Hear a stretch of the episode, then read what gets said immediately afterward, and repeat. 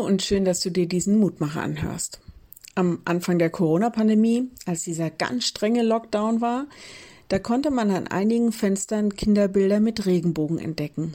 Für Vorbeigehende und Fahrende gemalt, ein kleiner Mutmacher, ein Zeichen der Hoffnung und ein Zeichen der Solidarität mit denen, die besonders zu leiden hatten. Ein Zeichen der Hoffnung malt Gott uns an den Himmel.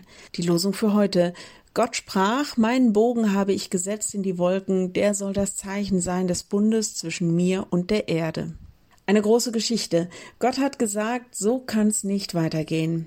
Denn so habe ich mir das Leben auf der Welt nicht vorgestellt. Lug und Betrug, Intrigen, Gewalt, himmelschreiendes Unrecht. Ich mache einen neuen Anfang gewissermaßen Leben 2.0 und ich mache diesen Anfang mit den ganz Gottesfürchtigen. Nun langfristig hat nicht mal das funktioniert, weil die Sünde einfach stärker war als die Kraft der Menschen. Aber Gott hat ein unfassbar großes Versprechen gegeben. Er hat gesagt, ich will nie wieder einfach alles aufgeben. Ich will nicht, dass der Tod gewinnt. Ich will das Leben. Er schließt immer wieder einen Bund, zuletzt die große Versöhnung durch Jesus Christus. Grundsätzlich gilt, Gott will das Leben, Gott will den Frieden, Gott will die Freiheit und deshalb gibt er uns ein Zeichen. Wenn das Licht der Sonne sich im Regen bricht, sehen wir besondere Farben. Es wird immer Regen, es wird immer Krisen geben, aber wenn sein Licht in diesen Krisen zur Geltung kommt, erleben wir auch besondere Zeiten. Er sagt, du sollst Hoffnung haben. Das gilt, davon bin ich überzeugt, nicht nur dir und mir, sondern wirklich allen Menschen. Was bedeutet das im Blick auf die Menschen in Moria? Im Blick auf die Menschen, die auf der Flucht sind oder in Lebensbedingungen existieren, die man kaum noch Existenz nennen kann.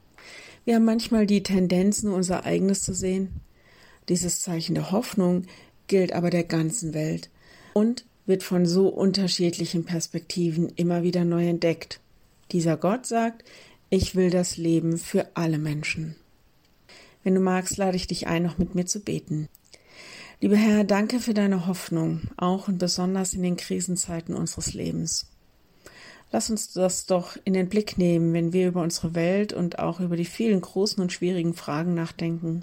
Lass uns das nicht nur als Themen betrachten, sondern lass uns einander mit deinen Augen sehen, als Menschen.